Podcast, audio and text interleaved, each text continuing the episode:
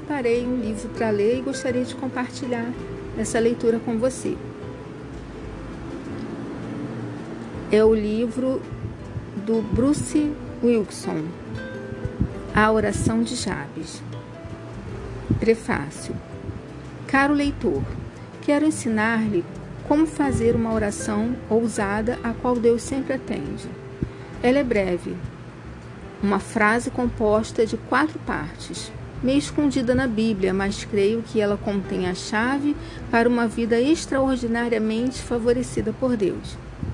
Esta prece mudou radicalmente aquilo que espero de Deus e o que experimento dia após dia pelo seu poder. O fato é que milhares de cristãos que têm aplicado essas verdades em suas vidas estão vendo milagres acontecerem constantemente. Está disposto a se juntar a mim para descobrir pessoalmente a oração de Jabes? Espero que sim. Pequena oração, grande recompensa. Jabes orou ao Deus de Israel. O pequeno livro que você tem nas mãos fala do que acontece quando cristãos comuns procuram alcançar uma vida extraordinária do tipo que, na realidade, Deus promete àqueles que o buscam. Minha trajetória pessoal se inicia numa cozinha com armários amarelos, num dia de fortes chuvas. Estava no meu último ano do seminário em Dallas. Minha esposa Darlene e eu percebemos que estávamos passando cada vez mais tempo orando e pensando no que viria a seguir. Em que lugar eu deveria colocar minha energia, minha paixão e aplicar tudo aquilo que aprendera? O que Deus queria de nós como casal? Fiquei na cozinha e comecei a pensar num desafio que ouvira do capelão do seminário, o Dr. Richard Selme. Você quer uma visão mais ampla para a sua vida? Ele havia perguntado isso no início daquela semana. Seja um arrematador de Deus. Um arrematador, conforme explicou Selmy, era alguém que sempre fazia um pouco além daquilo que era esperado ou exigido. Tornando-se como exemplo a fabricação de móveis, arrematar é colocar os acabamentos nas peças, aplicando com paciência e bom gosto os ornamentos extras que dão um toque final de qualidade e valor. O Dr. Selmy usou como texto base a mais breve das biografias bíblicas. Foi Jabes mais ilustre do que seus irmãos. 1 Crônicas 4:9. Jabes queria ser e fazer mais para Deus, e como podemos concluir a partir do final do versículo 10, Deus lhe concedeu o pedido. Fim do versículo e da história bíblica. Senhor, quero ser um arrematador para ti, orei, enquanto via pela janela aquela terrível tempestade de primavera. Mas eu estava confuso. O que Jabes fez de tão extraordinário para se destacar dos outros? Por que Deus respondeu sua oração? Por falar nisso, por que será que Deus incluiu a mini biografia de Jabes na Bíblia? Observei as gotas de chuva que escorriam pela vidraça. De repente, meus pensamentos passaram rapidamente pelo versículo 9. Peguei minha Bíblia e li o versículo 10, a oração de Jabes. Alguma coisa naquela oração explicaria o mistério. Tinha de ser assim. Puxei uma cadeira, sentei-me à mesa, debrucei-me sobre a Bíblia e li a oração diversas vezes procurando de todo o coração descobrir qual era o futuro que Deus tinha reservado para uma pessoa como eu, que era tão comum. Na manhã seguinte, fiz a oração de Jabes, repetindo palavra por palavra. Na outra manhã, a mesma coisa. No dia seguinte, idem. Trinta anos se passaram e não parei de fazê-la.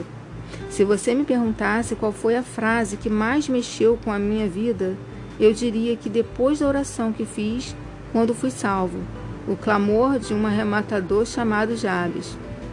Lembrando, lembrado não pelo que fez, mas pela forma como orou e o que aconteceu depois. Foi algo revolucionário para mim. Através das páginas deste pequeno livro, quero apresentar-lhe as maravilhosas verdades presentes na oração que Jabes fez pedindo bênçãos. Quero prepará-lo para receber respostas impressionantes vindas de Deus como algo constante em sua vida. Como posso afirmar com tanta certeza que isso vai provocar um impacto positivo em sua vida? Afirmo isto devido à minha própria experiência e por causa do testemunho de centenas de outras pessoas ao redor do mundo com as quais tenho compartilhado destes princípios. Além disto, a oração de Jabes destila a poderosa vontade de Deus para a sua vida.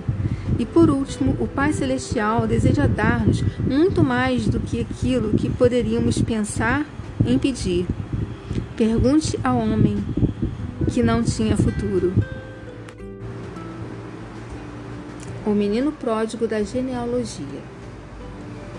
Alguém já disse certa vez que existe muito pouca diferença entre as pessoas, mas é esta pequena diferença que faz toda a diferença.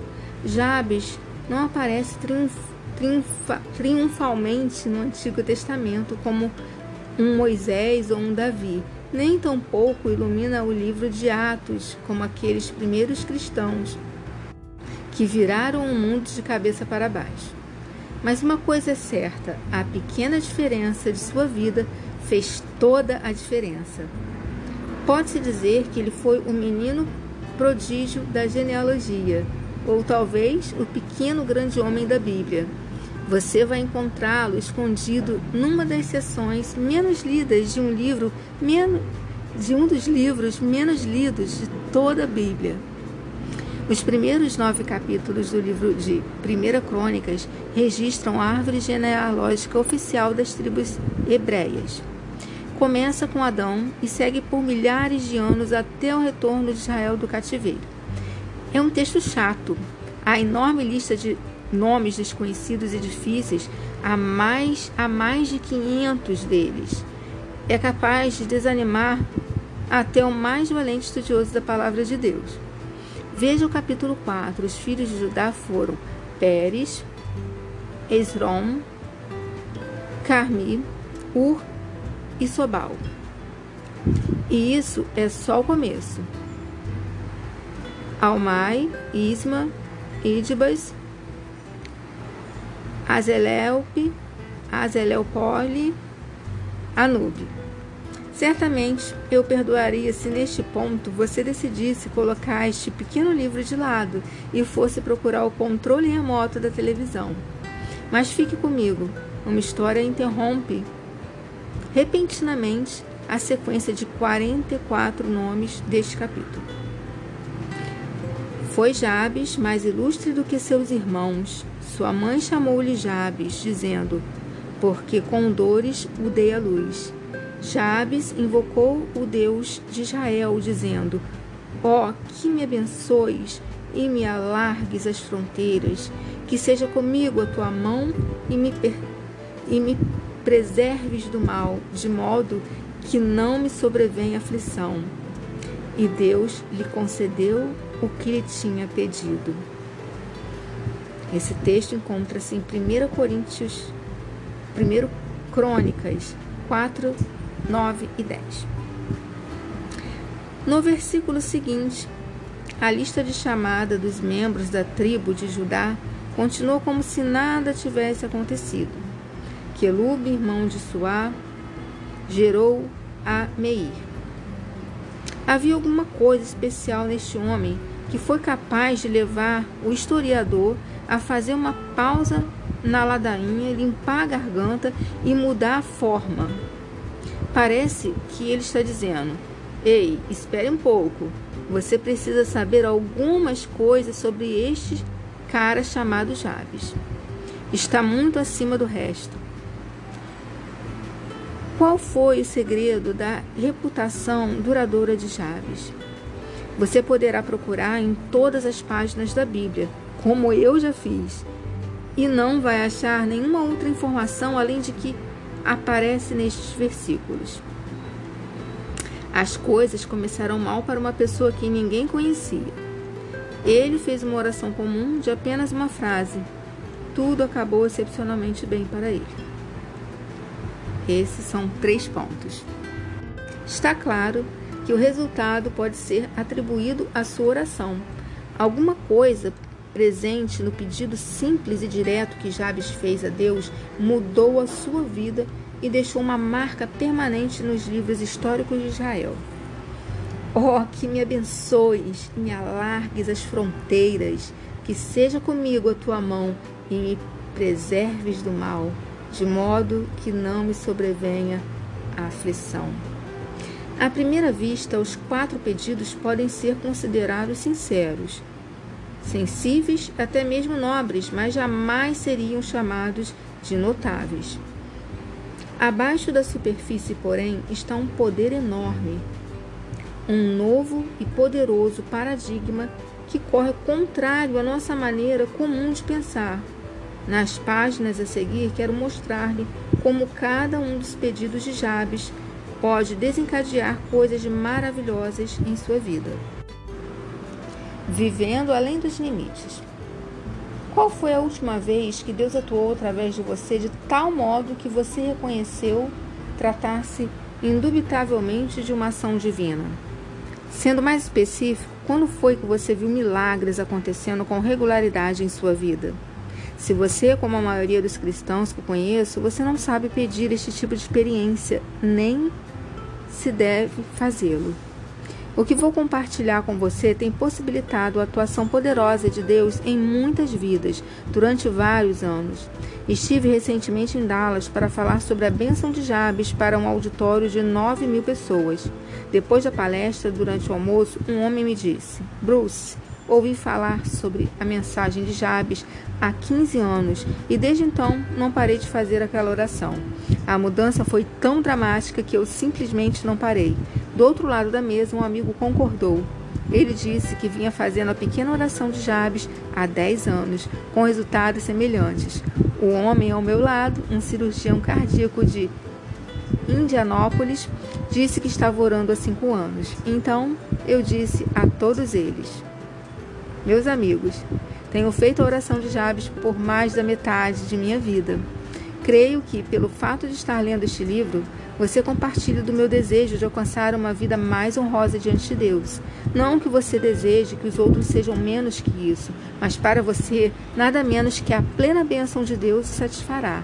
Ao, ao se colocar diante dele para prestar contas, seu maior desejo é ouvir Deus dizer: Muito bem, meu filho. Meu amigo, Deus reserve uma enorme quantidade de bênçãos não pedidas, todas à sua espera. Sei que isso parece impossível, até mesmo um pouco suspeito nesses dias de tanto egocentrismo.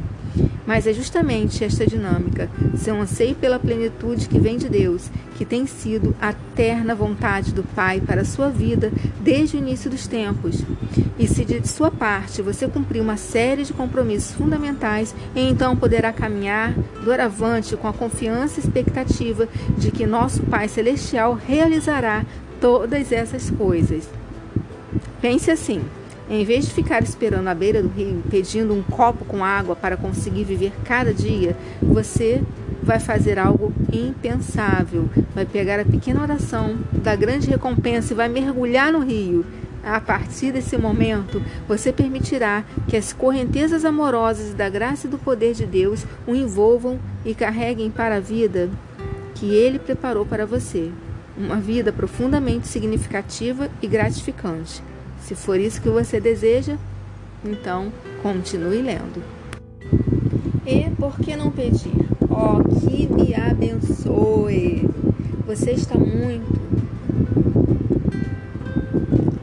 no retiro espiritual nas montanhas, junto com outras pessoas que desejam experimentar uma vida cristã mais plena. Durante o retiro, cada participante tem tido acesso a um mentor pessoal o seu mentor está na casa dos 60 anos e tem influenciado pessoas por mais longo tempo do que os anos que você tem de vida. A caminho do banheiro no primeiro dia pela manhã, você passa diante do quarto de seu mentor. A porta está entreaberta e ele acabou de se ajoelhar para orar. Você não resiste e pensa como é que o gigante na fé começa suas orações. Para por um instante, chega mais perto. Será que ele vai orar por um reavivamento espiritual? Pelos famintos ao redor do mundo?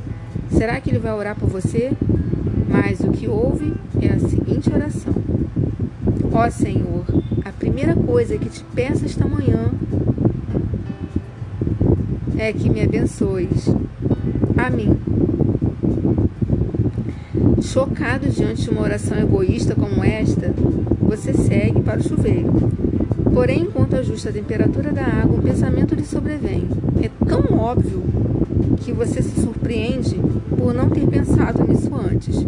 Os grandes homens de fé têm uma maneira de pensar diferente da nossa. Depois de se trocar e se preparar para o café, você já está convencido. A razão pela qual homens e mulheres de fé é que eles pensam e oram de maneira diferente daqueles que o cercam. Será possível que Deus queira que você seja mais egoísta em suas orações? Que você peça mais e cada vez mais em suas orações? Conheço muita gente na igreja, cristãos sinceros, que creem que pensar assim é um sinal de imaturidade. Acham que parecerão mal educados ou gananciosos se pedirem mais bênçãos a Deus. Talvez você também pense assim. Se for este o seu caso, quero mostrar-lhe tal oração não é a atitude egoísta que parece ser, mas uma postura altamente espiritual, uma que nosso Pai Celestial deseja muito ouvir de você. Primeiramente, vamos olhar de perto a história de Jabes. Ganhos em vez de perdas. Até onde sabemos, Jabes viveu no Reino do Sul, Israel, depois da conquista de Canaã, e durante o tempo dos juízes. Ele nasceu na tribo de Judá, tornando-se finalmente um notável líder de seu clã. Na realidade, porém, sua trajetória começa com seu nome. Sua mãe chamou-lhe Jabes, dizendo: Porque com dores o luz. A palavra hebraica Jabes significa dor. Uma tradução mais literal poderia ser: Ele causa ou causará dores. Isso não parece apontar para um futuro muito promissor, não é? Os bebês chegam provocando uma certa intensidade de dor, mas o nascimento de Jabes teve alguma coisa fora do comum, tanto que sua mãe foi capaz de mencionar o fato no próprio nome de seu filho. Por quê? A gravidez ou o parto podem ter sido traumáticos. Talvez ela, ele tenha nascido sentado, ou talvez a dor de sua mãe tenha sido emocional. Pai pode tê-la abandonado durante a gravidez, pode ter morrido, a família pode ter entrado numa situação financeira tal que a perspectiva de criar outro filho trouxe apenas medo e preocupação. Somente Deus sabe com certeza o que causou a dor daquela mãe angustiada. Não que isso tenha feito tanta diferença para o jovem Jabes. Ele cresceu com um nome que todo garoto odiaria. Imagine passar a infância suportando a gozação dos meninos mais fortes, lembrar diariamente que sua chegada não foi bem-vinda e sentir vergonha por ter um nome esquisito. No entanto, o fardo mais pesado do nome de Jabes era como este nome definia o seu futuro.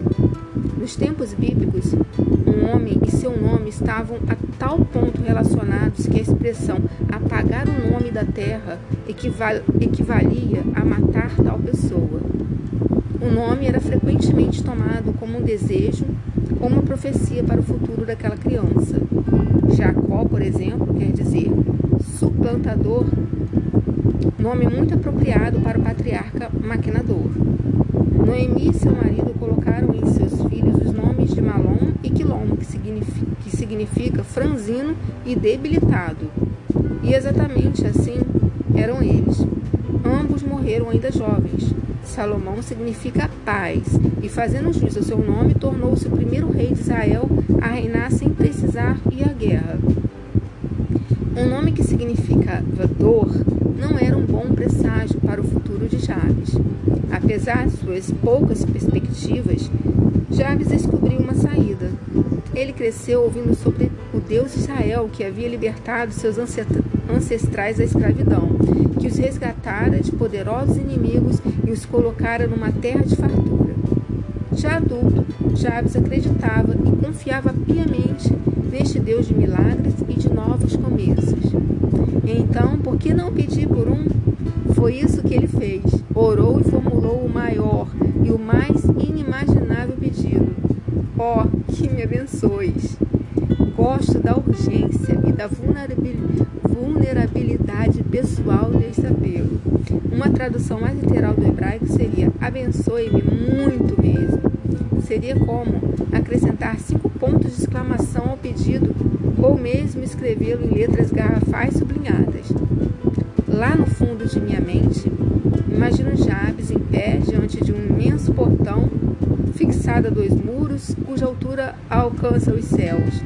Oprimido pelo peso da tristeza de seu passado e da melancolia de seu presente, a única coisa que ele consegue ver diante de si é a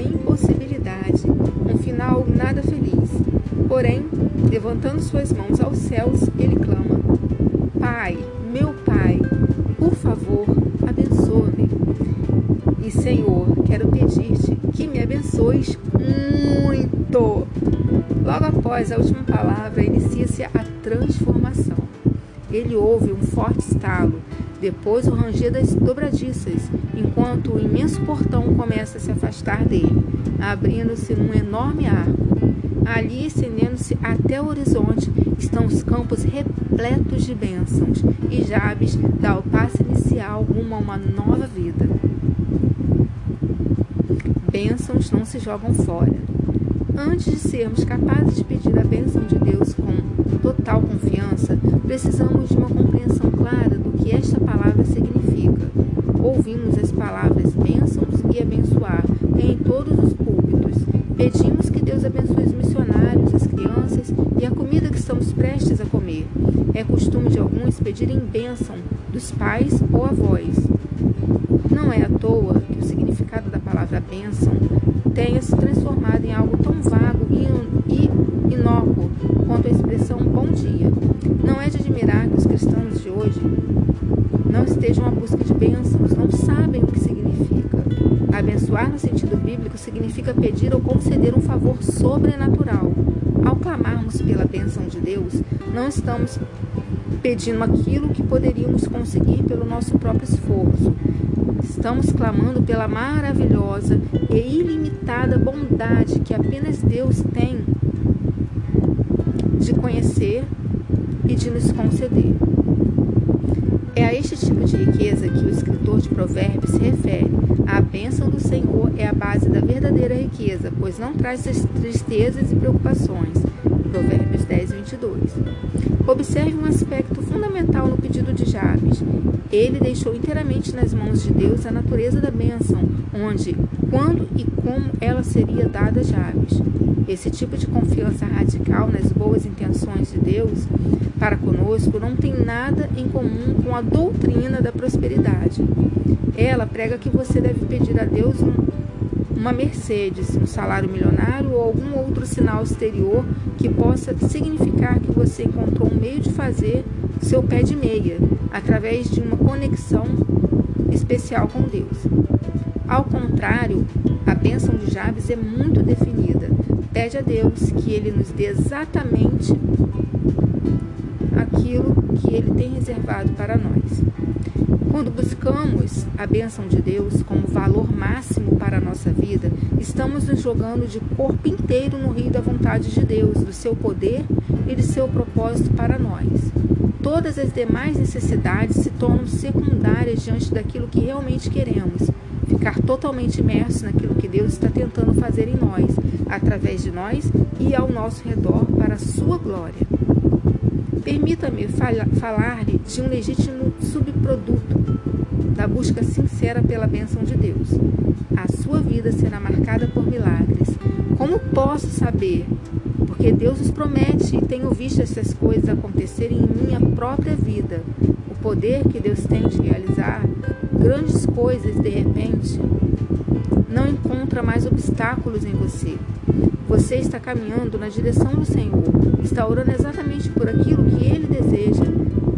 De repente, as forças desimpedidas do céu começam a realizar a perfeita vontade de Deus através de você, e você será o primeiro a perceber isto. Mas há um problema. Seu João vai para o céu. Suponha que Deus quisesse enviar-lhe 23 bênçãos hoje, mas você acabou recebendo apenas uma delas. Qual seria a razão? Conta-se uma pequena história na qual seu João morreu e foi para o céu.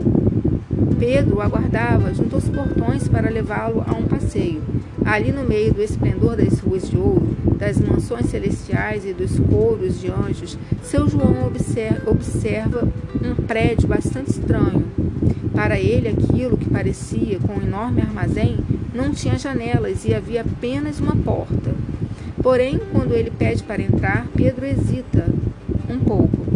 Olha, acho que você não quer ver o que existe lá dentro, diz o apóstolo ao recém-chegado. Mas por que deveriam existir segredos no céu? Fica pensando seu João.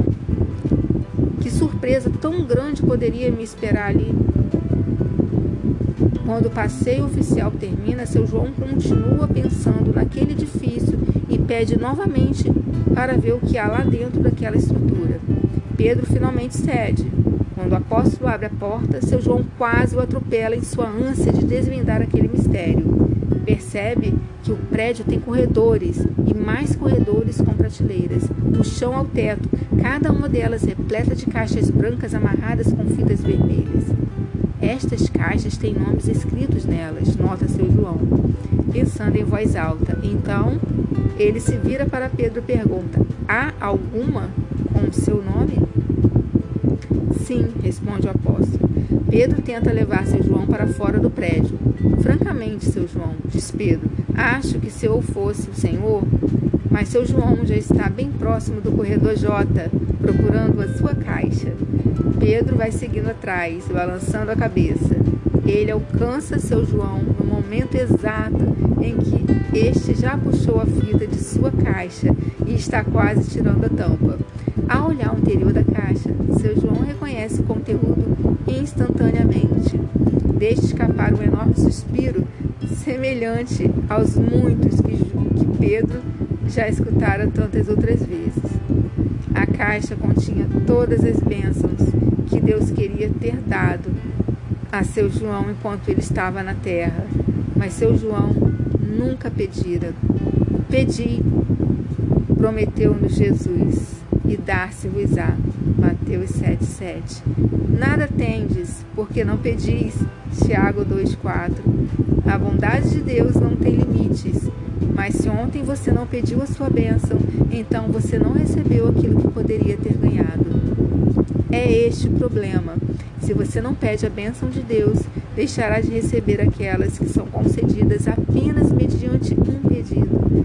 Da mesma forma que um pai se sente honrado por ver um filho pedindo sua bênção, nosso Pai se agrada em atender generosamente quando a bênção dele é tudo o que você mais quer. Natureza de Deus. Talvez você ache que seu nome também é sinônimo de dor ou problema, que a herança recebida de sua família são dívidas. Você não se considera um candidato a bênçãos. Ou quem sabe você é um daqueles cristãos que acham que, uma vez salvos, as bênçãos de Deus caem sobre sua cabeça como uma chuva regular, numa frequência determinada e constante, independentemente daquilo que você faça. Não é necessário nenhum esforço adicional. Também é possível que você tenha optado por um modelo de contabilidade espiritual. Em sua conta de bênçãos, você possui uma coluna para depósitos e outra para saques. Deus tem sido por demais bondoso com você nos últimos tempos, então você conclui que não deve esperar muito, menos pedir. Não deve esperar muito, não deve esperar, muito menos pedir. Que Deus acredite algumas bênçãos em sua conta. É, você pode até achar que ele deveria ignorá-lo por alguns tempos, por uns tempos, ou talvez fazer alguns saques enviando algumas provações sobre sua vida. Este tipo de pensamento é pecado, além de se construir numa armadilha. Quando Moisés disse a Deus, no Monte Sinai, rogo-te que me mostres a tua glória, Êxodo 33, 18, ele pedia uma compreensão mais íntima de Deus. Como resposta, Deus escreveu a si mesmo como Senhor, Senhor Deus compassivo, clemente e longânimo, e grande em misericórdia e fidelidade. Êxodo 34, 6 incrível, a própria natureza de Deus é ter bondade com tamanha abundância que ela transborda sobre nossas vidas indignas. Se você pensa que Deus não é assim, peço que mude sua maneira de pensar. Sugiro que você se comprometa a pedir todos os dias que Deus o abençoe muito. A liberalidade de Deus é limitada somente por nós, não por seus recursos, poder ou disposição de dar. Jabes foi abençoado simplesmente porque se recusou a deixar algum obstáculo, alguma pessoa ou alguma opinião se colocar num patamar superior à natureza de Deus. Faz parte da natureza de Deus nos abençoar. A sua bondade em registrar a história de Jabes na Bíblia é uma prova de que o que importa não é quem você é, nem aquilo que seus pais decidiram que você fosse, nem qual é o seu destino. Que realmente importa é saber quem você quer ser e pedir isto através de uma simples e confiante oração, você pode mudar todo o seu futuro. Você pode mudar aquilo que vai acontecer no próximo minuto.